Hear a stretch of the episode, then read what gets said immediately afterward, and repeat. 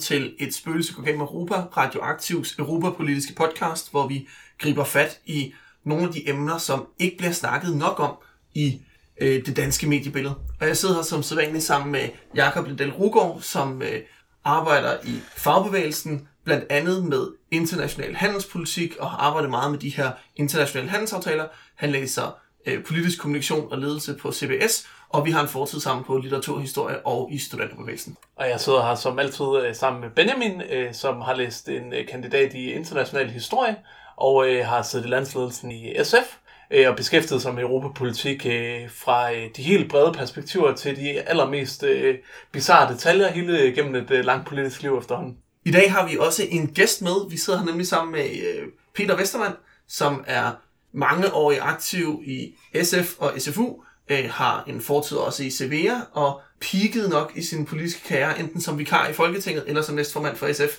Indtil videre, fordi du er jo også øh, medlem af, af regionsrådet i hovedstaden. Det er peak. Det er peaked. Ja. Og hvis jeg må øh, reklamere for noget fremtidigt, jeg er jo også Europaparlamentskandidat. Det er rigtigt. Så der er nye peaks i horisonten. ja. Øh, vi har inviteret dig øh, her i dag, fordi øh, du har sammen med SF's øh, finans og alt muligt andet ordfører øh, Øh, Lisbeth Black Poulsen skrevet en bog, der hedder Oprør for fremtiden, manifest for frihed og fællesskab midt i en tech-tid. Øh, hvorfor har I skrevet sådan en bog? Det har vi, fordi vi synes, den er nødvendig, øh, først og fremmest. Øh, vi har i ja, knap to år øh, nok gået og, og talt om, at øh, det kunne være spændende at skrive en bog, øh, som indeholdt øh, sådan, hvad kan sige, vores øh, skæring på øh, socialisme i, øh, i den tid, vi er i nu, men øh, i, i kraft af alle mulige øh, udviklinger i forhold til den fjerde industrielle revolution, jamen så blev den her tech-vinkel øh, mere og mere presserende. Øh, Lisbeth er, øh, som du sagde, ordfører for nærmest hvad som helst, øh, også teknologi og IT. Mm. Øh, så, øh, så, så hun har jo et, et overflødighedshorn af viden og adgang til endnu mere viden og spændende mennesker, øh, som, som kan, kan kvalificere sådan en bog. Så øh, vi synes, vi havde ingredienserne, og vi havde øh, lysten til det. Vi har ikke skrevet en bog før, heldigvis, for hvis vi havde det, så tror jeg ikke, vi havde kastet os ud på projektet. det er ikke, øh, ikke fordi jeg ikke er glad for det. Øh, jeg, jeg ser det faktisk også som en slags peak øh, på, mm-hmm. på, på karrieren. Men, øh, men fordi det er en, en kæmpe proces at skrive sådan en bog, især når man er ny. Og øh, jeg skulle lige vælge til regionsrådet undervejs i skriveprocessen, så der var også lige lidt øh, at se til der. Og så øh, fik jeg en søn, undervejs. Han var timet til 3. april, og vi satte deadline til 1. april. Så vi står masser af, masser af rum, øh, masser af rum til at, klare begge dele. Øh, men så skete der det, han kom fem uger for tidligt. Øh, for sådan. sådan er det jo. Life is uh, what happens when you're busy making other plans. Øhm, så, så det er sådan den personlige øh, side af det. Øh, men, men det er, altså, for at være helt ærlig, det er sgu ret fedt at, at have skrevet en bog. Der har man nedfældet nogle tanker, som ikke sige for tid og evighed, øh, man ved aldrig, hvad der kan ske med, med papir og sådan noget, men, men, øh, men i hvert fald øh, for, for en rumtid fastholder øh, et eller andet budskab. Øh, det, det føles ret godt. Øh, min gamle far plejede at sige, at hvis man vil sætte sig spor her i tilværelsen, så skal man øh, få en søn, plante et træ og skrive en bog. øh, men han glemte så at sige, at man ikke skal gøre det samtidig. så. Og så tror jeg også godt, at han bliver blevet op på det med sønnen. Det må godt være en datter. Øh, det er min egen erfaring. Og jeg tænker, øh, hvad hedder det, nogle af de øh, perspektiver, vi selvfølgelig gerne vil snakke om, er nogle af, der er nogle internationale og nogle europapolitiske perspektiver i, i det, men øh, du siger, det handler om ja, socialisme og fællesskabsløsninger i en tech-tid. Kan, kan du sige lidt om, hvad, altså bare overordnet, før vi går i dybden med ja. nogle enkelte ting, hvad, hvad er det, hvor står socialismen i en tech-tid, hvad er det, der sker der? Øh, ja, man kan jo, man kan jo sige, at øh, vi kunne skrive en, øh, en bog med overskriften øh, om socialismens nødvendighed, men det er gjort før. øh, så, men, men, men det er faktisk der, vi står, at øh, vi mener, at i den, øh, i den tid, vi går ind i, hvor vi allerede nu ser stigende ulighed, øh, faldende lønkvote, det vil sige, at almindelige arbejdere får en mindre del af kagen i, af det, der bliver skabt, og samtidig en øh, type som Jeff Bezos, øh, Amazon-ejeren, øh, han kan skovle penge ind og være øh, verdens rigeste øh, mand.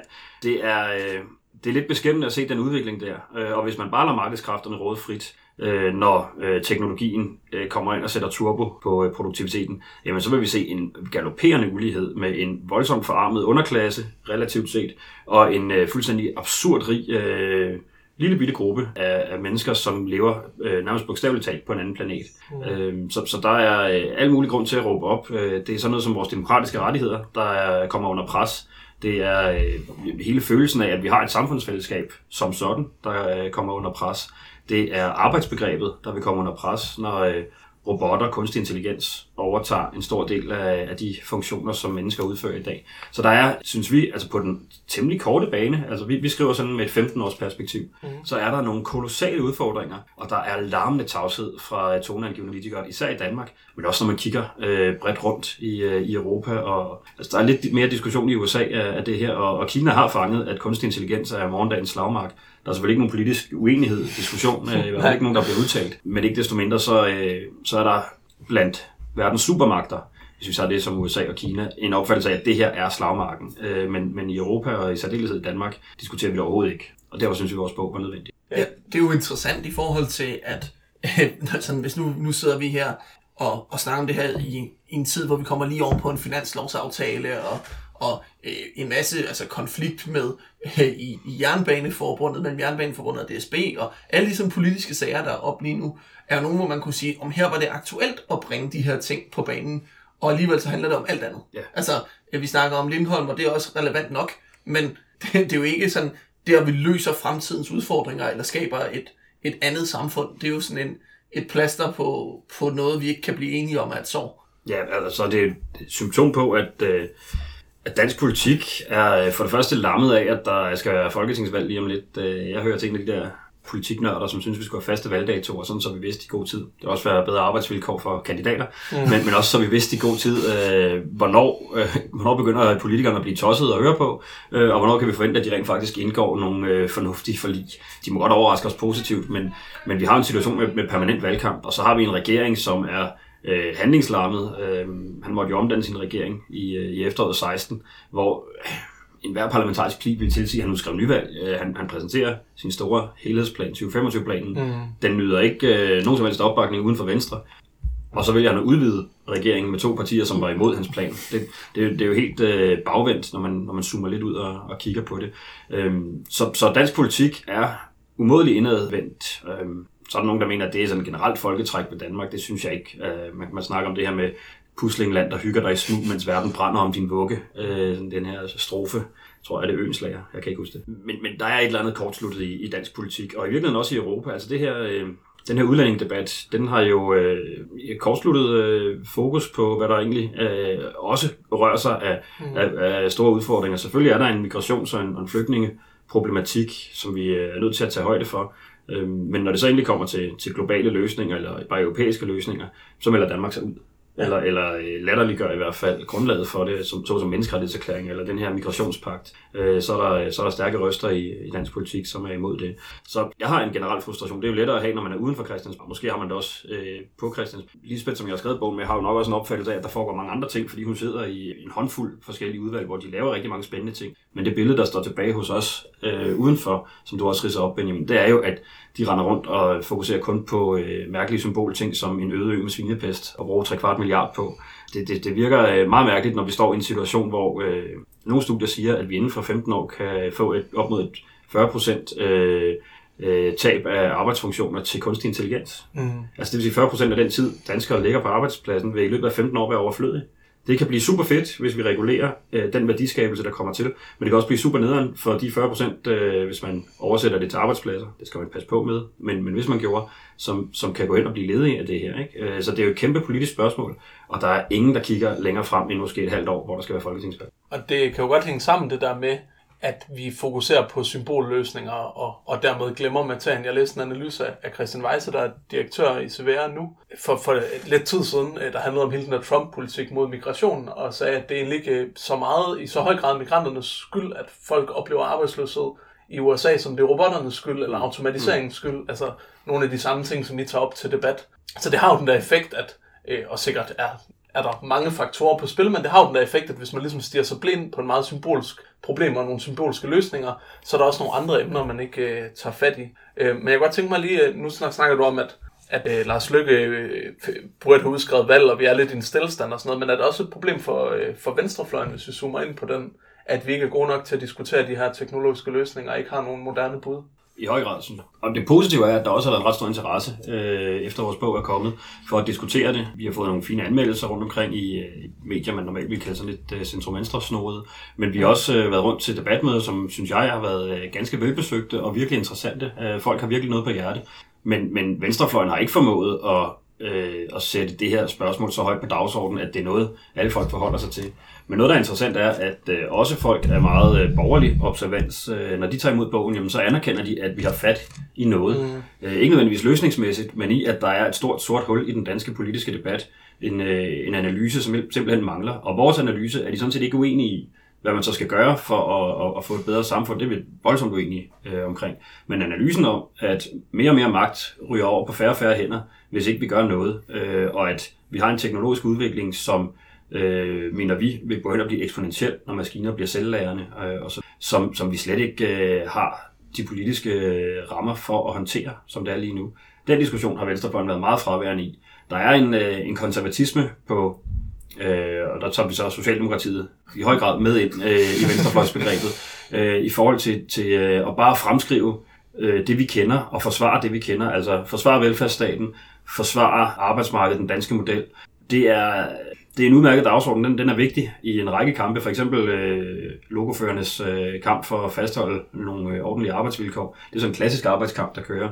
I øvrigt som følge af en, en øh, overgang fra en offentlig til en privat overenskomst. Ikke? Men, men når det så er sagt, så er det jo ikke der, vi vinder morgendagen. Altså det er der, vi kan forsvare i går, men, men det bliver meget defensivt, hvis vi skal, hvis vi skal vinde øh, de kampe, som, eller bare, hvad kan man sige, stille os rigtigt i forhold til de kampe, der kommer, så er det nu, vi skal ind øh, og, øh, og formulere en skarpere politik. Og der vil jeg ønske, at Venstrefløjen gik sammen øh, om nogle overskrifter, eller i hvert fald en fælles forståelse af, at det er de her spørgsmål, der er vigtige. Ligesom man har gjort på miljø og klima siden øh, hvad skal vi sige, slut 80'erne. Mm. Øhm, det, det er jo det perspektiv, altså det har så taget min levetid, vores, vores tre levetid cirka, og få det så højt på dagsordenen, at det er uomgængeligt. Øhm, måske endda for sent, ikke en generation for sent næsten, men, men, men lad os håbe, det går. Det, det, det, samme, det samme bør jo så gælde med teknologi, men vi har ikke 30 år at vente på, fordi så er, øh, så er løbet kørt, altså så har vi ikke længere et, en dansk model på arbejdsmarkedet, så har vi ikke længere en solidarisk finansieret øh, velfærdsmodel, øh, fordi det hele kommer til at knække over på midt.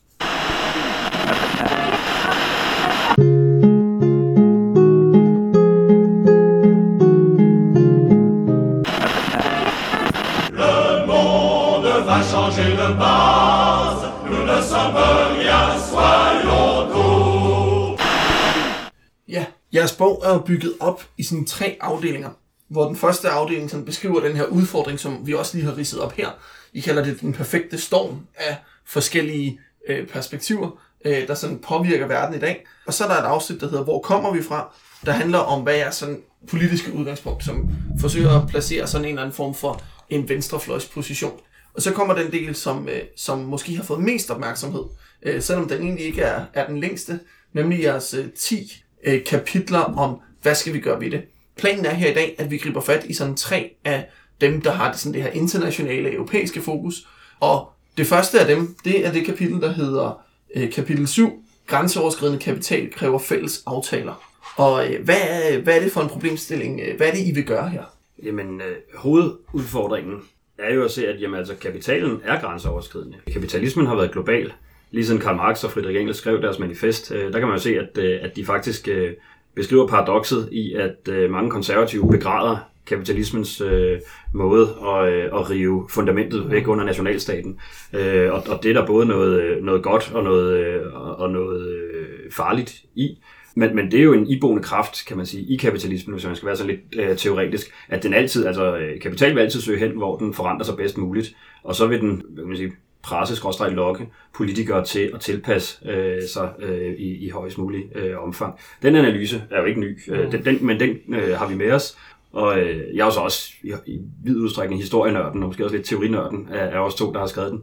Så jeg synes jo, den der historiske øh, del i midten, øh, det er den saftige bøf, mens andre har nok øh, meget omvendt med, med bogen. Men, øh, men den fører, fører jo frem til en analyse, som når vi så ser på, hvad er det, der sker rundt omkring øh, med altså, transfer pricing, øh, store multinationale selskaber, der sender deres øh, overskud til øh, lavskattelande, og så hele det her, altså hvis vi har Comex-skandale, den her udbytteskat-skandale i Europa, som jo er afsindig. Altså, øh, den fik heldigvis et, øh, et ramaskrig, der holdt, hvad, 14 dage måske, mm. ikke? Øh, vi har brugt mere tid, mere spalteplads, vi har næsten tro, i det her land, på at diskutere Lindholm, end på at diskutere de mange milliarder, der er fosset ud af den danske og tyske og, og, og mange andre steder i Europa, de forskellige statskasser. Men man kan sige, kapitalen bliver jo, som jeg ser det, mere og mere ublu i, i sin måde at søge den, den hurtige profit på. Øh, og, og nu sker der så formentlig forhåbentlig en eller anden form for moralsk øh, piskesmæld, fordi det er gået for vidt med det der stjæle fra statskasserne, som mm. du har gjort. Øh, en ting er at presse øh, staterne til at sænke skatter og sådan noget, noget andet er at stjæle fra dem. Det der så er behov for, det er jo, at vi øh, understreger, at en venstrefløjsposition kan jo aldrig være nationalistisk, protektionistisk i, øh, i, i, sådan, øh, i, i den forstand, at man tror, man kan, som et land med 5,5 millioner indbyggere, øh, lægge arm med Google, Amazon, Facebook, øh, eller Deutsche Bank, eller ja, endda bare Danske Bank, som er vores tyder os selv, altså som har et, en, en, en, en omsætning, der jo overstiger den danske øh, stat. Men hvad pokker gør man så? Jamen, så går man sammen i de fællesskaber, vi har. Og det har der været en, øh, en politisk erkendelsesrejse, øh, særligt for mig, øh, undervejs i diskussionerne af den her bog. Hvor, hvor ligger man øh, kræfterne?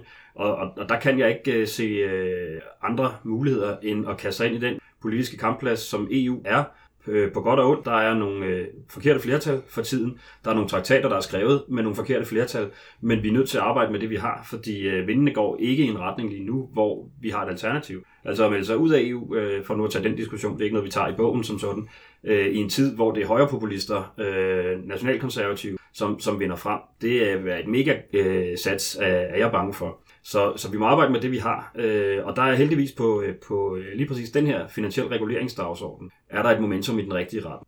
Vi har jo i øh, hvad, 5-6 år set øh, endda konservative øh, folk som øh, Merkel øh, tale for en, øh, en finansskat som det var jo fuldstændig vanvittigt, at vi ikke øh, kunne komme med i, da vi havde en øh, centrum-venstre-regering. Mm. Øh, det, var, det var meget øh, mærkeligt. Der, der skete så det, at, øh, at, Margrethe, at Margrethe Vestager gik hen og blev EU-kommissær, og lige pludselig blev meget mere fornuftig i forhold til, til mange af de her spørgsmål. Jeg ved ikke, hvordan hun står stiller sig på finansskatten, øh, faktisk. Det er jo ikke hendes spor som konkurrencekommissær som sådan. Mm. Øh, men, men i forhold til at håndhæve EU's regelsæt, der gør hun det jo ganske godt, og har formået at, øh, at gøre sig bemærket øh, og udstede nogle store bøder men, øh, og der er det jo så Lisbeths øh, store viden øh, kommer ind i billedet. Margrethe Vester har været så flink at lade sig interviewe til vores bog, og, og kun ros til os for, for hendes arbejde der.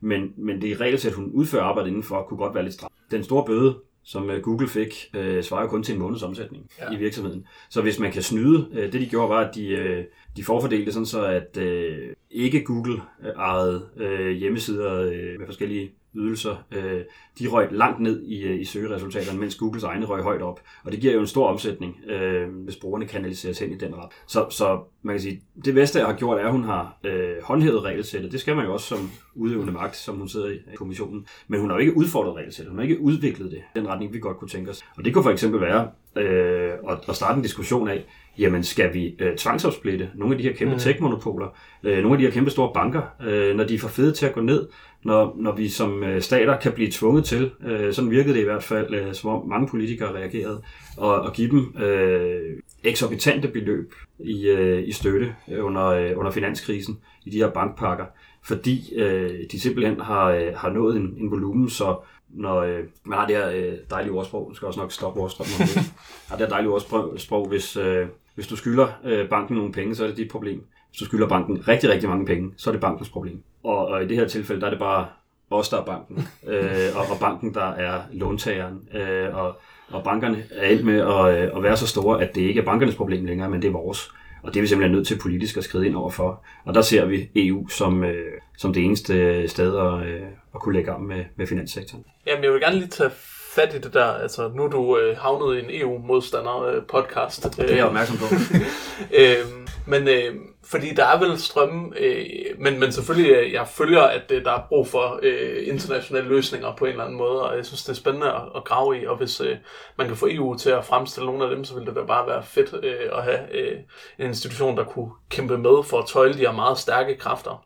Men jeg blev så også mærke i, at der er også nogle strømninger, der går lidt den anden vej i EU. Jeg læste for ikke så lang tid siden sådan et, øh, et interview med Macron, øh, som jo er, er meget dagsordensættende for tiden, øh, mm-hmm. fordi alle folk vil have ham til, eller der er nogen, der meget gerne vil have ham til at gå af, i hvert fald i, øh, i Frankrig for tiden, hvor han vil have en øh, kunstig intelligens strategi for Europa og for Frankrig, og jeg synes, det var endelig var der nogen, der ligesom talte om det, fordi jeg havde haft samme opfattelse som dig af, at hvorfor er der ikke nogen, der taler om, hvordan, hvad gør vi i EU, hvad gør vi i landene i EU for at pege en anden retning ud end den autokratiske øh, Kina-vej, eller mm. den øh, røverkapitalistiske øh, USA-vej, hvis man nu Silicon Valley-vejen. Yes. Og nogle af idéerne var sådan noget med at investere meget i øh, forskning og uddannelse inden for de her områder, hvor man kan sige, hvis data og kunstig intelligens er en ny infrastruktur, så er det måske også vigtigt, at det offentlige spiller en stor rolle i det på en eller anden måde. Det tænker jeg i hvert fald, det gav meget god mening. Men nogle af retningerne var så også, at han ville give så fornuftige forretningsvilkår for Silicon Valley som muligt i Frankrig for at lokke dem til mm. med al deres viden og know-how.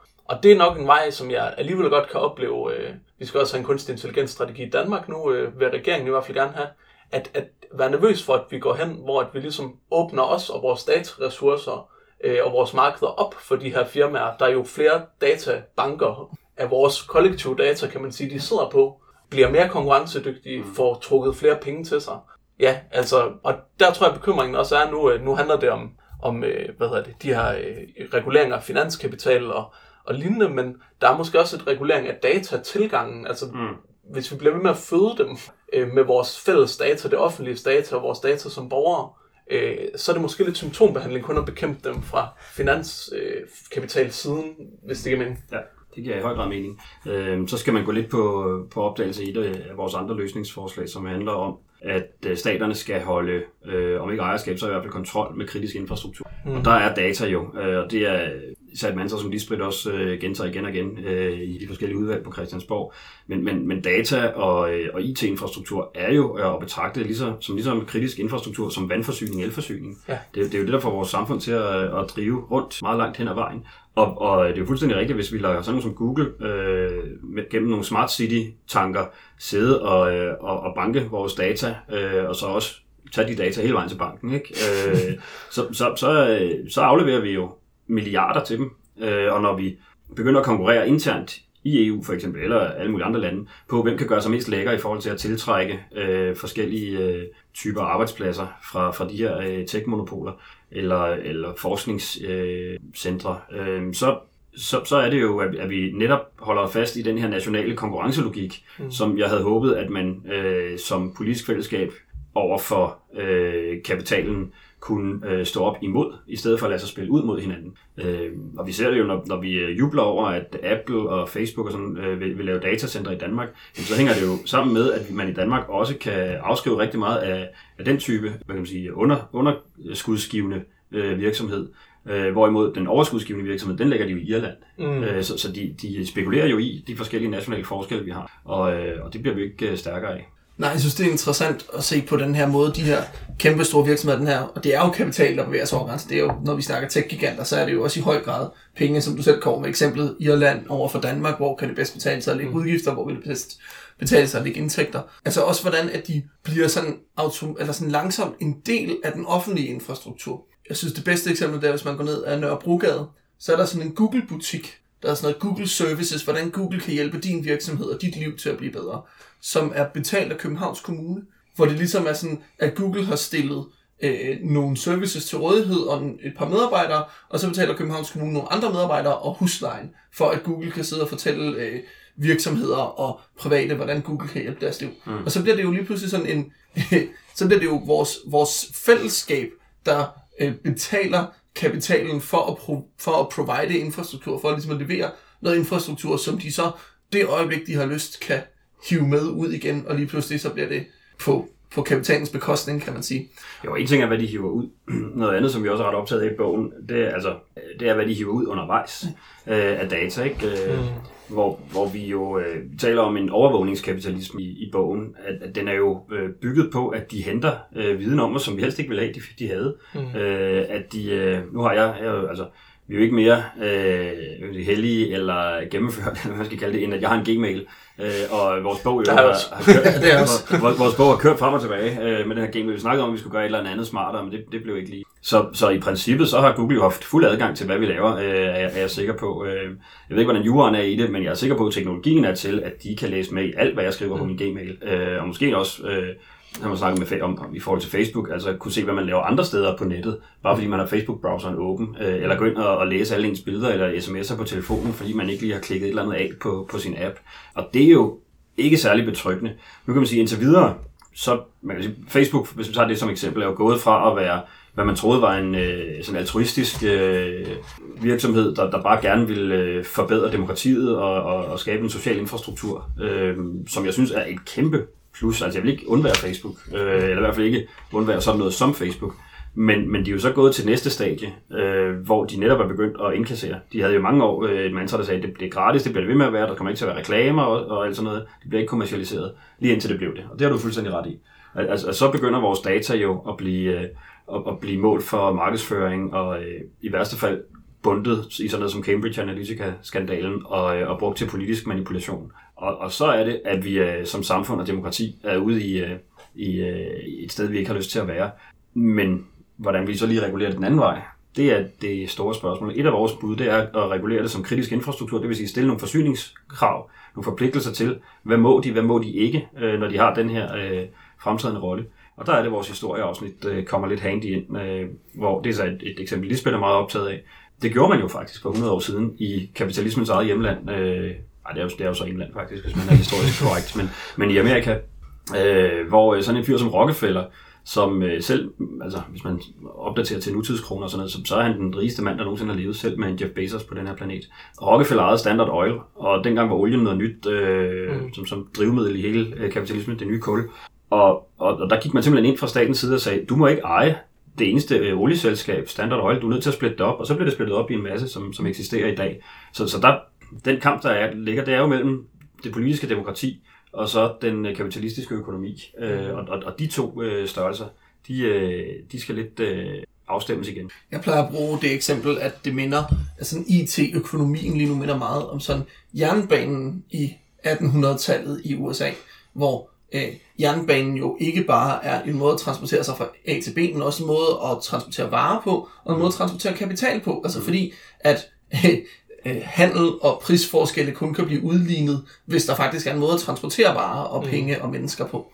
Og den her måde, hvor, altså, og det var også noget, der var sådan omvæltende for den verden, man levede i, at jernbanen lige pludselig åbnede, at ens marked for ens varer ikke var de nærmeste 10 km, men de nærmeste 1000 km. Og der kunne man jo godt prøve som politiker at lade være med at forholde sig til det, men det betød bare, at man lagde magten for det over i jernbanebaronernes hænder. Okay. Øh, og der var jo netop indgreb, altså som du kommer med forslag omkring, eller du nævner med Standard Oil, mm. så gjorde man det tilsvarende med jernbanerne, gik ud og sagde, I må ikke have monopol ja, på strækninger. Ja, ja, og sagde, I skal, vi, vi kræver, at der er konkurrence på de her strækninger, vi kræver, at øh, vi vil gerne betale nogen for at lave en konkurrerende tvær ja. øh, national linje, sådan så det ikke er det samme selskab, der sidder på det hele. Og de her, og det, der tror jeg også, vi må bevæge os over. Mm. Og, ja, men og jeg, jeg vil sige, øh, altså også lidt i forlængelse af det, øh, og i forhold til det, du nævnte med, at så har man alligevel en gmail og sådan noget. Øh, jeg arbejder i, i Prosa, som er fagforening for IT-folk, og, og har meget at gøre med hele det privacy-miljø og folk, der bekæmper overvågning. Øh, og som jo på den måde også potentielt irriterende for sådan en øh, overvågningskapitalisme, som du snakker om. Men det, der slår mig, det er, at rigtig meget modskubbet, det er nemlig ikke kollektive løsninger, altså det er mm. ikke fællesskabsløsninger, det er, at man kan beskytte sig selv. Ja. Og så kan det godt være, at du helt individuelt kan lade være at blive set. Det kan du så jo næsten ikke, fordi Facebook har profiler, også på folk, der ikke er på Facebook, gennem deres kontakter og alt muligt andet. Øhm, men det kan godt være, at du kan sådan begrænse evnen til, at kapitalismen kan øh, have data på dig og udnytte det til at lave profit. Men, men det batter jo meget, meget, meget lidt. Mm. Og i, i de tidligere tidspunkter i historien, som vi snakker om, så har det jo heller ikke været løsningen, at vi ikke skulle tage jernbanen, eller vi ikke kunne have et oliefyr, eller nej, altså... Nej. Øh, der er ligesom brug for nogle fællesskabsløsninger ja. ind i, i et strukturelt problem, eller en strukturel acceleration af mm. ulighed som, og ophobning, som der sker i det der datasamfund. Ja. Det er en rigtig god pointe, øh, og jeg tror, det er endnu, endnu mere udtalt, når du, når du siger eksemplet, det er skide godt øh, med, at, at man ikke skal lade være med at tage jernbanen, bare fordi den var ejet af nogle jernbanebaroner. Øh, det er jo lidt der, vi er, ikke? Altså, vi, vi har jo en infrastruktur, som der er mere eller mindre monopol på. Øh, jeg kan godt gå tilbage til min første mailadresse, der hedder sol.dk, men den har ikke helt så mange funktionaliteter, ikke helt så stor lagerplads og, øh, og, og så videre. Måske endda lukket, det kan jeg ikke huske. Og sandsynligheden for, at den vil blive opkøbt af Google eller Microsoft ja, ja, i løbet den, af de næste par år også. Den foreligger. Ja. Øh, men jeg tror, der er Scandinavia Online, var det ikke det, det stod for? Øhm, det, det er også en lidt lille enhed at lave, øh, at lave IT i i dag i hvert fald. Men, men det, vi peger jo tilbage i den samme øh, problematik som før, hvor øh, sådan noget som jernbane eller olie, det er noget, der kræver et, øh, et stort industriapparat at starte op. Altså du skal have lagt skinnerne, eller du skal have olieborerfaciliteterne øh, øh, og alle ledningerne der. Det, det koster nogle investeringer, så der kan man godt forstå, at det bliver øh, et monopol, øh, hvis ikke man går ind og regulerer fra start af. Men sådan noget som software, det har man svært ved at forstå, øh, går ind og bliver monopol. Den. Altså, mit bedste eksempel øh, herhjemmefra, det er øh, MobilePay over for Swip. Uh, Swip, var Swip hed den der. Jo, hed det. Ja, vi har allerede glemt det næsten. jeg, jeg brugte den der. Og det var altså, historien er jo, at uh, danske banker gik sammen om at udvikle en uh, mobil betalingsløsning, som de ville kalde Swip. Uh, og det var de, de, alle de store danske banker, der var med i det. Så bryder Dansk, Danske Bank ud, som jeg har forstået det, og tager lidt røven på de andre, uh, og, og lancerer deres egen private løsning, uh, MobilePay, øh, lige lidt før. Og det betyder, at alle kommer på MobilePay. Og jeg prøvede at overbevise folk om, at man skulle bruge Swip i min omgangskreds, men det var der ikke nogen, der gjorde, og så lukkede Swip øh, til sidst, fordi der var ikke nogen, der brugte det. Men det var, altså, løsningerne var de samme, øh, og, og, og altså, de var udviklet af, af virksomheder, som jo ikke havde brugt milliarder på at udvikle de her apps, altså svært er det heller ikke. Øh, men, men der er den her first mover advantage, mm. øh, hvor, øh, hvor øh, der er det her, som vi også beskriver i bogen, øh, mantra om get reach before you get rich. Altså at man skal have rækkevidde i, i form af brugere, og det gør ikke noget, at man ikke tjener penge de første år, for lige pludselig, som du også var inde på, Benjamin, så kan man indkassere den store gevinst. Ikke? Og, og når først du har den her rækkevidde, så er du også effektivt et monopol, fordi der er ikke andre, der kan komme ind på det her marked. Og derfor mener jeg, at det er fuldstændig rigtigt, som du siger, Jacob, at man skal jo ind og regulere øh, fra statens kollektive side for at, at lave nogle spilleregler. Det er ikke nok, at man bare som forbruger fordi det er jo sådan, det bliver i talesat, at det er sådan et forbrugerpolitisk ja, problem. Det er ikke et samfundspolitisk problem. Øh, at man så bare lige, som vi også har nogle øh, anbefalinger til til sidst, at, at som, som sådan en lille vedhæng, at jamen, hvis man lige vil beskytte sig selv lidt uh, IT-mæssigt, så kan man bruge noget, der hedder startpage i stedet for, for, uh, for uh, at søge på Google og sådan noget. Men, men det er ikke det, der batter. Det er fuldstændig rigtigt. Øh, men det, det er den samme ting, der sker med alle mulige diskussioner, også klimadiskussionen. Mm. Altså, hvor, hvor, hvor lidt CO2-belastende kan man selv være, jo bedre menneske er man, får man lidt indtryk af. Og det, det kan da godt være, at det giver noget bedre samvittighed, og selvfølgelig burde vi alle sammen gøre, hvad vi kunne. Men når det er datacentre, transport og fly og alle mulige ting, øh, som bruges kommercielt, som er de store sønder, så er det jo kollektivet, der er nødt til at regulere.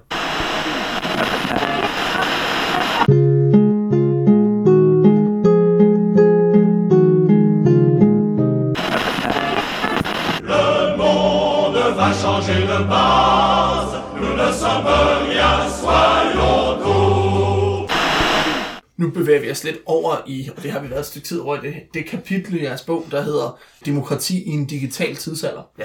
Og det er ikke for, at vi skal gentage alle dine fine pointer igen. Men jeg kunne godt tænke mig, at vi lige prøver at vende det her med, hvad er det egentlig, der gør, at det er demokratirelevant at diskutere. Så der kan godt være nogle sådan privacy-aspekter, eller øh, nogle øh, økonomiske aspekter, som vi synes, men, men hvordan er det, det rammer demokratiet, det her mm. med, at vi har, øh, at, at de her øh, digitale giganter bliver så store. Og, og, og måske hele digitaliseringen i det hele taget. Ja, det, det er faktisk her, vi fik allermest stress, da vi øh, skrev bogen, fordi øh, selv Lisbeth havde en, øh, en opfattelse af, at, øh, at vi var faktisk øh, first movers på, på den her diskussion i Danmark, øh, hvad vi sådan set over Folketinget måske stadig er. Men, men lige pludselig kom der bare hul på den med Cambridge Analytica-skandalen og, og øh, snakken om russiske bots og, og så videre. Så, så perspektivet om, at der er en demokrativinkel, er mainstream nu heldigvis. Men da vi gik i gang med at skrive bogen, eller snakke om bogen, der var det noget, vi tænkte, det er vi nødt til lige at, at opdyrke den her diskussion, øh, for at få den med, øh, og for ikke at virke som sådan nogle paranoide sølvpapirshatte, øh, som er bange for, at der sidder øh, nogle, nogle folk øh, i, øh, i udlandet og lytter med, eller følger med i, hvad vi laver, og prøver at påvirke os på manipulerende måder. Men, men perspektivet er jo enormt, at hvis vi ikke kan holde frie valg, øh, eller endnu før det, hvis vi ikke kan have fri debat, på nettet, som vi har vendt os til de sidste 10 år med, med sociale medier, øh, uden at skulle være på vagt over for hinanden. Og hvis, hvis fakta bliver noget, man aldrig rigtig kan stole på, og hvis man ikke rigtig kan stole på, eksisterer den, jeg skriver med i den anden øh, ende i virkeligheden, øh, jamen, så, så, mister, så, så bliver alt sådan relativeret, øh, relativiseret. Øh, allerbedst illustreret ved Trump, som står på det der pressemøde og siger, you're fake news. Mm. På trods af, at det er ham selv, der øh, lyver, så det render øh, af ham, og er, øh, om ikke direkte, så i hvert fald indirekte understøttet af, af en russisk øh, bot-industri, så kan han alligevel lykkes med at plante et billede af i, i store dele af befolkningen, at jamen, alt, hvad der er på nettet, er, er noget lort, og alle er lige dårlige om det, eller lige gode om det. Øh, og det er jo ikke rigtigt. Der er jo nogen, der spekulerer i det her. Og, øh, og set fra russisk side, øh, nu er der lige kommet en, rapport fra Forsvars efterretningstjeneste, som faktisk hæver det her allerhøjst op på, øh, på radaren. Øh, på russisk side, så er det det, der er målet, det er at destabilisere tiltroen til det åbne samfund. Og, og hvis først vi kommer derhen, jamen, så har vi mistet, øh, hvad det vil sige at være et demokrati. Og noget af det, der altså, hænger sammen med, det er vel også, at evnen til Altså, så kan man så diskutere om det, altså, hvem ejer medier, og har der, altså, i USA i hvert fald er der også det der med, at mediebilledet også i sig selv kan have en bias og sådan mm. noget. Men og det når det, Nej, overhovedet ikke.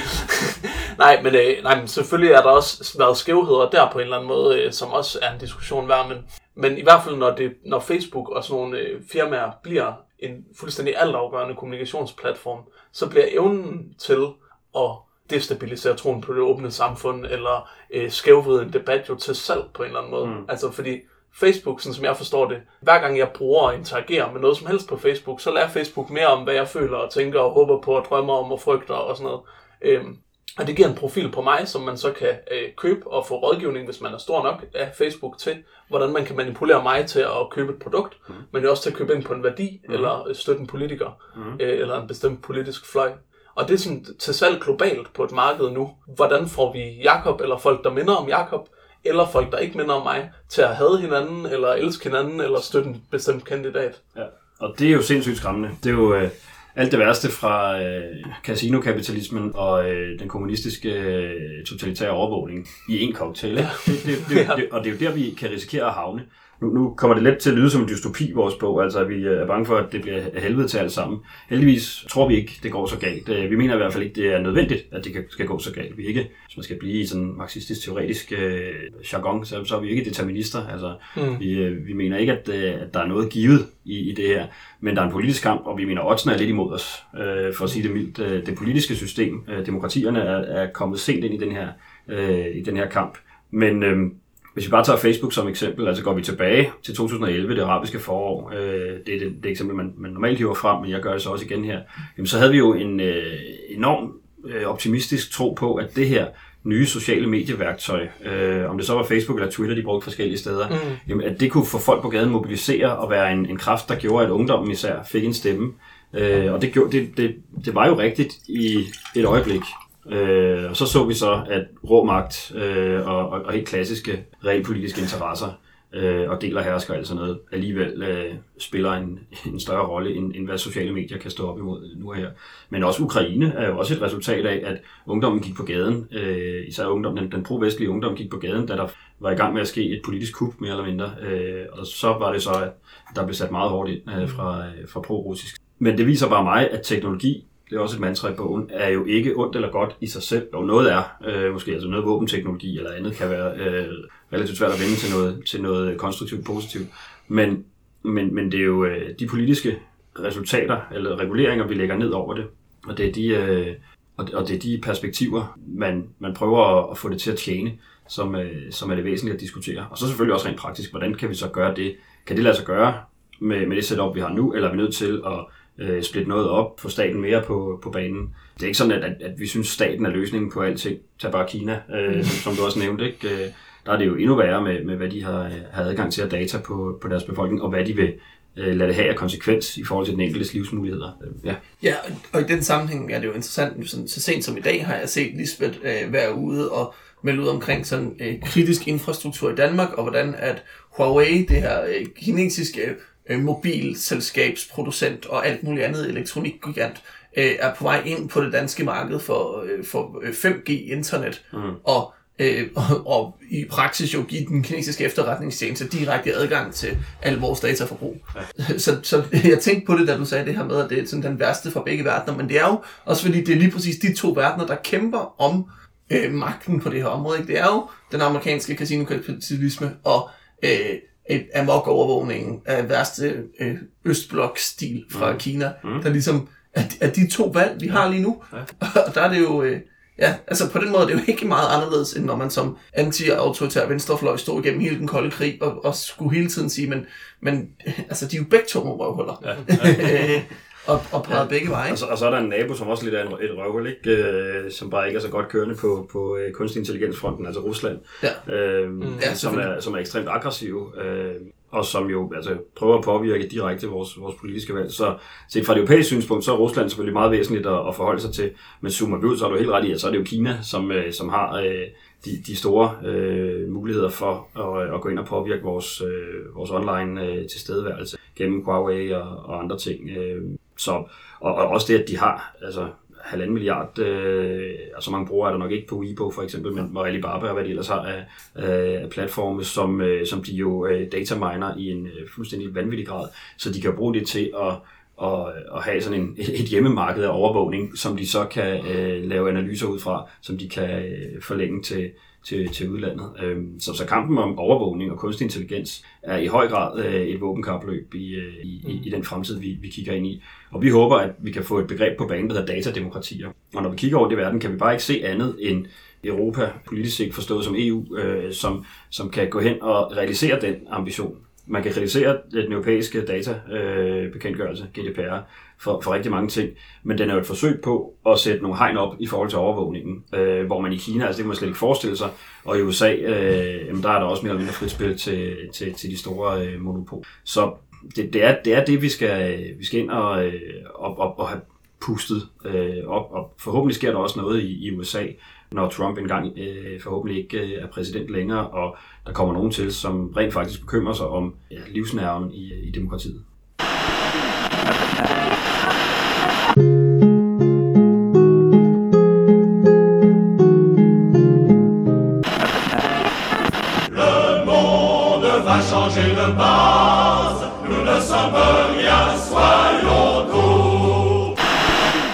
Et sidste ting, vi gerne vil snakke om, og også et af de her løsningskapitler i jeres bog, det er sådan lidt en uh, a blast from the past, kan man sige, uh, hvor I hiver den, uh, den, må man roligt sige, gamle idé om en nordisk union frem igen og siger, det er et af værktøjerne, vi kan bruge for at skabe uh, frihed og fællesskab uh, i vores nutid og nære fremtid. Uh, hvad er årsagen til, at I hiver fat i nordisk union og forsøger at genopleve den endnu en gang? Ja, det er, at vi synes faktisk, det vil være relevant. Øh, og vi synes også, det vil være relativt nemt, øh, sådan kulturelt set øh, i hvert fald. Det kan godt være, at der politisk ikke lige er øh, tegn i sol og måne til, at vi får en nordisk øh, union stablet på benene. Men vi har jo øh, vi har jo nogle lande, øh, og, og Norden forstår vi som de lande, der er med i Nordisk Råd. Det vil sige, øh, skræmmer dem alle sammen op. Øh, Danmark, Sverige, Norge, Finland, Island, Færøerne, Ålandsøerne, Grønland, glemmer jeg nogen? Det tror jeg ikke. Øh, rundt regnet 25 millioner mennesker i et enormt geografisk område. Og altså Arktis bliver jo ikke mindre væsentligt, øh, sådan som klimaforandringerne manifesterer sig, når man begynder at kunne sejle hen over øh, kloden den vej. Øh, og Rusland er også interesseret der. Kina er sådan set også øh, USA og Kanada ligger der op til. Så, så der er øh, ingredienserne til en farlig cocktail der. Øh, der kunne det være rart at stå lidt mere sammen, fordi Norge og Danmark jo har, har grænser op i det område. Ja, Finland. Øh. Så, så det er sådan, øh, det, kan man sige, det er den geo øh, politiske øh, årsag. Så også, at vi jo alle sammen har nogle af de andre i højere grad end os, øh, en aggressiv nabo derovre mod øst, som vi snakkede om. Øh, russerne øh, ligger og, og, øh, og fører sig frem. Og der er det lidt interessant, hvis vi gik sammen, de her lande i Norden. Det kan godt være, at vi kun er 25 millioner mennesker, og russerne er cirka 150 millioner. Men hvis du ser på BNP, jamen, så, er det, så vil det nordiske BNP være lige så stort som det russiske. Øh, og det siger også noget om, at frygten for Rusland måske er en lille smule overdrevet. Sidst jeg så øh, forsvarsudgifter opgjort, der mener jeg, at øh, NATO outspendede, altså brugte flere penge end Rusland med en faktor 17, tror jeg det var. Mm. Altså hver gang Rusland bruger en krone, så bruger NATO 17. Så, så det er jo ikke, altså Rusland vil jo ikke have en chance, hvis, hvis det for alvor øh, kommer til en øh, full-scale konflikt men der er lige det, øh, Abadabaj, de har jo altså stadigvæk måske, ingen ved det, men måske 1000, 1000 øh, atomsprænghoveder. Det kan mm. godt, de virker længere, øh, men de har jo nok øh, formået at, at vedligeholde deres arsenal. Så, så, så, så altså, sikkerhedspolitisk er de selvfølgelig en, en trussel, men økonomisk og, og geografisk, så kunne Norden sådan set godt gå op og, og matche sådan noget som Rusland i, i hård magt. Man siger, I hvert fald ikke den militære, men, men i hvert fald økonomisk. Når det er så vigtigt øh, for os at, at, at prøve at og, og få den her prøveballon op og, øh, og flyve omkring Nordisk Union, jamen, så er det fordi, vi synes, vi har nogle samfund, der har realiseret øh, idealer om øh, lighed og ligestilling og, og øh, en, en relativt fri demokratisk omgangsform, øh, baseret på nogle, på nogle rettigheder, øh, som minder rigtig meget om hinanden. Men vi har også en fælles historie, en fælles kultur. Øh, altså min datter ser jo både øh, øh, hvad hedder det, Astrid Lindgren øh, tegnefilm, og, øh, og, og vi læser Astrid Lindgren bøger. Der er Skam har lige rullet over øh, mm. skærmen, som en, den danske ungdom har, har været på. Ikke? Så der er rigtig mange fælles identifikationsting, som vi ikke har med tyskerne eller franskmændene i samme grad i forhold til, til det europæiske projekt. Det skal ikke forstås sådan, at den nordiske union skal erstatte vores tilknytning til den europæiske union, men den skal være et supplement til, også når øh, lande som Ungarn, øh, Italien og Polen begynder at, øh, at netop udfordre de her øh, sociale, solidariske øh, samfundsordninger, men også de liberale frihedsrettigheder, øh, mm. som, som vi jo, synes jeg, har en ret fin cocktail af. Altså, jeg kan ikke se noget bedre sted på jorden, politisk set, øh, end, end Norden. Øh, og, og, og hvis vi får styrket os øh, her, jamen, så kan vi bedre stå op imod øh, nogle af de ting, der er på spil politisk. Så kommer teknologien. Hvis vi skal realisere datademokrati, men så vil Norden også være et godt sted mm. øh, at, at have som spydspids for, for den diskussion. Vi har nok ikke volumen til, øh, nu, jokede jeg før med min, min gamle solmail, altså Scandinavia Online, det, det, er nok ikke, øh, det er nok ikke der, det næste Google eller Amazon øh, manifesterer sig. Men altså, Finland kunne være en seriøs spiller på mobilmarkedet med Nokia i, i lang tid. Øh, så, så der er jo noget øh, at, at komme efter, hvis vi vil.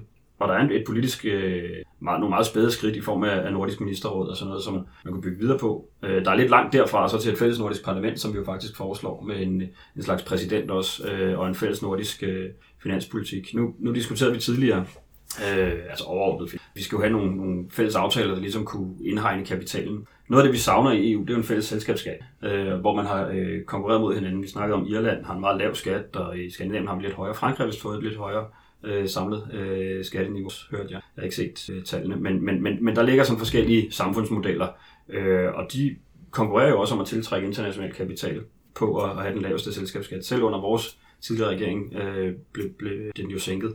Og svenskerne har en ganske lav, og det plejer at være sådan, at svenskerne sænker den, og så følger resten af Skandinavien med. Hvis vi kunne blive enige bare i Norden om, at vores solidarisk finansierede velfærdsmodel, folkhemmet, kan vi kalde det for at gøre svenskerne glade. Hvis, hvis vi kunne blive enige om, at de kræver altså, at vi krasser nogle penge ind fra øh, kapital. Også fordi, altså hvis analysen er rigtig, som jeg virkelig tror, den er, at vi kommer til at få et ret stort jobtab, som følger teknologi, så bliver indkomstskatten lige pludselig, i hvert fald indkomstskatten på, på arbejdsløn, den bliver jo mindre væsentlig til at finansiere øh, velfærdsgoder med i forhold til kapital. Hvis vi, øh, hvis vi øh, ser, hvordan det er gået, øh, som Thomas Piketty også siger, med en faldende lønkvote mm. og, og en stigende øh, gevinst på kapital, så skal vi til at beskatte kapital, og der er vi bare nødt til at stå sammen, så vi ikke kan blive spillet ud mod hinanden. Så det var en meget lang smør om, hvorfor en nordisk union, synes vi, kunne være en god idé. Altså, jeg er helt enig i alle dine pointer om, hvorfor det er en god idé, men er nok sådan lidt øh, mismodig i forhold til, mm. hvordan det skal gennemføres. Fordi, lad, lad, lad os bare tage ja. sådan noget som en, en mønt, møntunion. Euroen er en øh, meget øh, spændende konstruktion. Øh, SF er jo ikke tilhænger af den, øh, det er jeg heller ikke selv fordi den har nogle, nogle politiske øh, mekanismer i sig, som, øh, som fører i en retning, at man skal føre en monetaristisk økonomisk politik, en meget konservativ. Mm. Øh, men den er også øh, spændt ud over et meget øh, forskelligartet område. Altså der er milevidt fra Grækenlands økonomi eller Portugals til, øh, til Tysklands. Øh, så, så det giver nogle interne spændinger i form af konkurrenceevne, øh, som ikke kan finde udtryk i de normale ventiler, i valutakurser øh, og, og pengepolitik, men, men, øh, men som finder det, øh, sætter sig i arbejdsløshed især. Øh, og det øh, mener vi jo, altså det kan man jo se før til sociale katastrofer. Det er så ikke kun løs, eller svaret på, hvorfor det går så galt i Sydeuropa, men en stor del af det. Hvorimod en, en nordisk møntunion, altså for det første havde det kroner alle steder, ikke? det er smart. For det andet, hvis man kigger på, altså vi havde jo faktisk en, øh, en, en nordisk øh, form for møntunion for ikke så lang tid siden, øh, men da man frigav kronekurserne, mellem hinanden, altså inden for de seneste 100 år, så, øh, så har de jo ikke, altså, de har ikke fluktueret så meget i forhold til hinanden. Nej. Der er ikke så stor forskel på en norsk, dansk og svensk krone i forhold til, øh, i forhold til øh, hvis man bare ser andre valutaer, der har svunget op og ned i, i løbet af de, de sidste årtier. Ikke? Øhm, der er sådan en udfordring, at nogle, øh, nogle lande hælder mere til måske at skulle have euroen eller ej. Men, men, øh, men, men der, hvor jeg ser problemet, og, og det bliver sådan helt en motivforskning hos politikerne på en eller anden måde, det er jo i høj grad, så er der et eller andet prestigefyldt i politikerverdenen med i EU. Altså mm. i at øh, rejse ned og snakke med Macron og Merkel og ligesom være en del af det store. Hvorimod at mit indtryk er, at der er den modsatte følelse. Altså man vil gerne rejse sydpå og lave aftaler, men det der med at rejse nordpå og lave en aftale, at det giver ikke rigtig det samme. Og jeg tror, man vil føle sig, for den danske selvfølelse kan man godt leve med,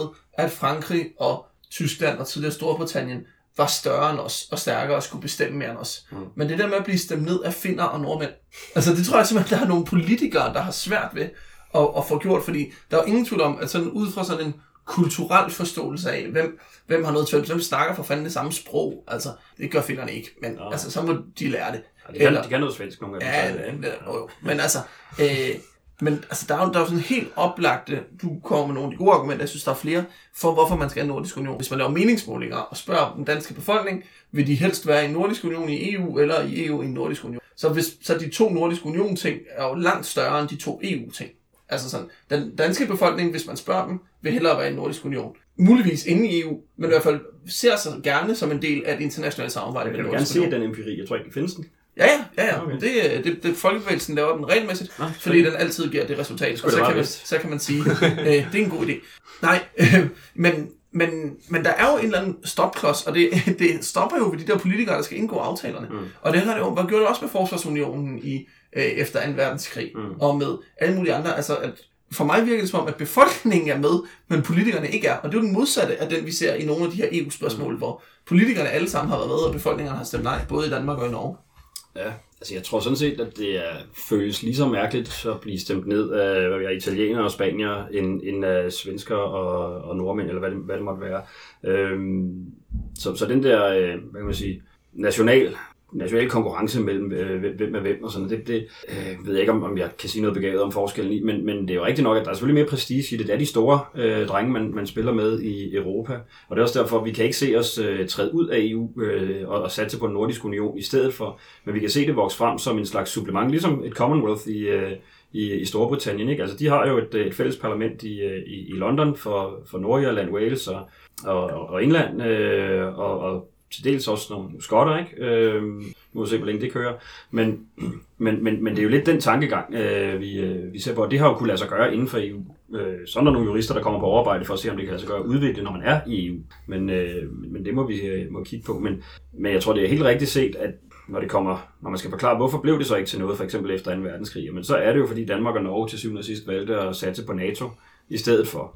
Svenskerne var sådan set rimelig klar på øh, at, at, at gå ind i en, øh, en nordisk union, for de har også haft en, en større neutralitetstradition, og har det jo sådan set formelt set stadig. Men, øh, men det vi ser nu er, at Sverige og Finland nærmer sig NATO. Øh, og, og med den bevægelse, jamen, så kunne man jo sige, så kommer vi jo på i, i synk i Norden i forhold til vores øh, sikkerhedspolitik. Men, men det har været det, der har, har været bærende. Men, øh, men i kraft af, at øh, fremtidens forsvar, hvis bare vi skal blive det sikkerhedspolitik, i høj grad bliver mere teknologidrevet og mindre mandskabstungt, øh, hvis du skal være Mm. effektiv. Altså droner kan gøre øh, meget mere end, øh, end øh, fodfolk. Selvfølgelig skal der være nogen, men, men, øh, men, men det gør, at den der numeriske overlegenhed, som russerne ville have over for Norden, bliver lidt udlignet, når man kan se, at vi har en økonomisk lighed. Men det vil kræve, at vi var villige til at investere lige så meget i militært isenkram som dem, hvis det er de militære termer, vi skal øh, fortolke verden i. Og der er det jo så, at vi har en anden pointe, at jamen, Norden kunne også gå hen og blive en humanitær stormagt. Norge og Sverige og tidligere Danmark har jo været kendt for udviklingspolitik og øh, FN-engagement og, og så videre. Øh, der kunne vi faktisk gøre, øh, gøre os gældende, og så forankret for eksempel i NATO øh, til at, at have et større sikkerhedspolitisk fællesskab øh, stadigvæk. Hvis vi lige skal sætte parentes, øh, fordi jeg synes, det er en ret spændende ting at tage op. Så hvis vi lige sætter parentes om det realpolitiske, får vi en nordisk union lige nu og her eller ej, så synes jeg, at det i hvert fald svarer potentielt på nogle af de problemer, jeg kan se ved, ved at håndtere det her tech big data øh, område i EU. Fordi at EU har jo lavet øh, GDPR, øh, blandt andet, som øh, er fin på mange måder, som gør, at jeg har retten til at skrive øh, til et firma og sige, hvad har jeg data på mig, og jeg har retten til at blive glemt af dem også. Øh, og EU anerkender retten til privatliv som en grundlæggende menneskerettighed, hvilket jeg arbejdede lidt med de der frihandelsaftaler, CETA, TTIP og sådan noget, hvilket var et af problemerne der, at øh, hvad hedder det, privacy-standarderne i Canada og USA er langt, langt, langt lavere. Og det vil muligvis føre til et race mod bunden, øh, hvor man kunne blive sagsøgt af store firmaer fra USA, hvis man øh, håndhævede høje privacy-standarder. Men den øh, anden del, de kollektive svar, det er jo altså også individuelle svar, så at sige. Jeg har personligt, individuelt en ret til at blive glemt og se mine egne oplysninger, mm. som firma indsamler på mig. Men de kollektive svar, de fællesskabsorienterede svar, som vi også var inde på før, øh, der synes jeg, at nogle af de der altså nu må vi se, om Macron får lov til at tegne EU, men nogle af de der super-europæere, når jeg hører dem udtale sig om AI og big data og lignende, mm. så er det ikke noget, der kører i en interessant retning. Så er det nærmest noget, der siger, jamen lad os lægge os ned, som vi er vant til i forhold til øh, bankerne og lignende, og konkurrere på selskabsskatter og øh, tiltrække så mange af nogle af dem, der er lidt af skurken i den her fortælling, nemlig de store Silicon Valley-giganter, øh, som muligt. Og som du siger, i krydsfeltet mellem øh, de kollektive, fællesskabsorienterede, lighedsorienterede løsninger, og så ideen om, at man faktisk har nogle personlige rettigheder også i forhold til overvågning. Der tror jeg meget mere, der er et krydsfelt i Norden, der, der kunne være interessant at spille ud med. Og at om det så øh, sker inden for eller uden for EU, men i hvert fald er en front, der, altså en blok, der vil kunne udfordre, mm. øh, også på de lighedsorienterede øh, elementer. Ja, udfordringen ligger også i høj grad i at få lavet den blok, så den både fungerer inden for og uden for EU. Fordi jeg tror, man skal stå tidligt op for at overbevise nordmændene og islændingene om, at de skal melde sig ind i EU. Yes. Så det, det er nok rigtigt. Det, ja. og, det, og det skriver vi også lidt om i øh, vores bog. Ja. Men, øh, Men man kan sige, hvis vi tager sådan en politisk analyse, for det ene ting er Macron, hvad, hvad han mener om, øh, det er jo ikke nødvendigvis, fordi han er super europæer, at der er noget galt med hans tilgang til, øh, til AI. Det er nok snart, fordi han er liberal, vil jeg mene. Ikke? Og, og hvis man lægger det perspektiv ned over, så kan man se, at det er jo kun i Norden efterhånden i, øh, og, og England, øh, at øh, socialdemokratier og sådan den, den mere klassiske øh, centrum-venstrefløj består. Øh, hvorimod i, i Grækenland og, og Spanien, og efterhånden også Tyskland og, øh, og i Frankrig især, øh, kan, kan man jo se, at, at øh, de, de tidligere bærende socialdemokratier er en skygge af sig selv, og det vil sige tanken om kollektiv skattefinansierede øh, løsninger, eller bare det at tage livtag med markedet øh, på, på en række områder, den er ikke så fremherskende øh, fra sådan øh, tidligere regeringsbærende partier, øh, der har potentiale til at komme ind. Fordi det er kun de konservative eller Macron, øh, som er en liberal øh, størrelse i min bog, mm. øh, som, som, som har mulighed for at, øh, at danne regering. Så er der nogle spændende bevægelser i gang på, på venstrefløjen øh, rundt omkring i, på, på kontinentet, som, øh, som man skal holde øje med. Både altså i Tyskland øh, er der sådan set øh, været voldsom fremgang til, øh, til de grønne i, i Bayern, hvad man skulle have forsvoret øh, tidligere i forhold til, at det er så konservativt et sted. Men de linke står også stærkt og har også noget at byde på. Og, og, og på samme måde i, øh, i Danmark og, og Sverige øh, skal man også holde øje med, at jamen, altså, den samlede venstrefløj øh, klarer sig jo, øh, især i Danmark, faktisk lige så godt som det yderste højre, men det diskuterer vi bare mere. Mm. Det yderste højre forstået som, øh, som Dansk Folkeparti i, i parlamentet, ikke? Måske sammen med Nye Borgerlige. Så, så der er jo nogle, nogle ligheder i, øh, i Norden politisk set, som er lettere at overføre, hvis vi ikke så finder dem med. De er altså et kapitel for sig, men øh, de skal med i unionen, men de, de bliver bare lidt uh, odd one out i forhold til, til, til den parlamentariske situation.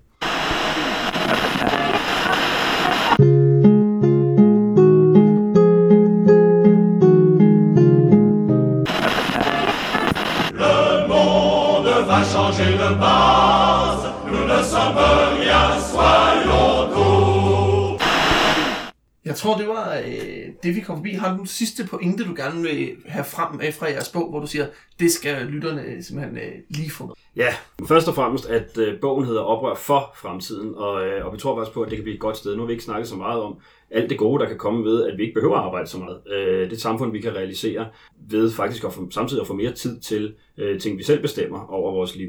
Så det er en god ting. Og også, at, at der er en masse, altså helt lavpraktisk, en masse ting, der bliver lettere. En ting, som øh, lytterne lige skal have med, øh, det er, at øh, sådan noget som øh, talegenkendelse, det er ikke kun fordi, jeg som regionspolitiker sidder og roder med noget, der hedder Sundhedsplatformen, hvor vi, øh, hvor vi bakser lidt med det der. Men, øh, men også fordi, øh, når man skal skrive sådan en bog her, så kan det være fedt lige at indtale nogle citater, i stedet for at skulle skrive dem. Når man sidder og læser for eksempel Gert Petersens fremragende bog, Verden er ung endnu, fra 1984, som hvis man har læst den, så mener man nok vores er sådan lidt et opkog, øh, men den havde jeg heldigvis ikke læst, før vi var gået i gang med vores bog, øh, men, men undervejs. Når man sidder og læser den på en kold kirkegård med en barnevogn i den ene hånd og kun en tommelfinger fri, så kan man jo indtale noget af teksten der. Og når Gert Petersen så tilbage i 84 skriver om som du også var inde på, øh, Jakob Maskinstormer øh, ved tidligere øh, industrielle revolutioner, så skriver han, at i stedet for at kæmpe om magten i samfundet, valgte de at sønderslå maskinerne. Mm. Så øh, indtaler jeg det til Siri på min iPhone, og, øh, og hun skriver troligt, lige indtil vi kommer ned til sidst, hvor hun skriver, det er synd at slå maskinerne. det synes jeg er en rigtig tankevækkende ting i forhold til diskussionen om kunstig intelligens og, øh, og øh, hvornår den får sit eget liv. tak til Peter Westman for at være med. Bogen hedder Oprør for fremtiden, Manifest for frihed og fællesskab midt i en tech-tid, skrevet af Peter og Lisbeth Bæk Poulsen, udkommet på Gyldendal. Anbefaling til at ligge under juletræer i hele Danmark her øh, om 14 dage. Øh, vi siger tak for den her gang. Ja, tusind tak ønsker alle vores øh, lyttere en glædelig jul og godt nytår, og vender tilbage stærkt igen til januar. C'est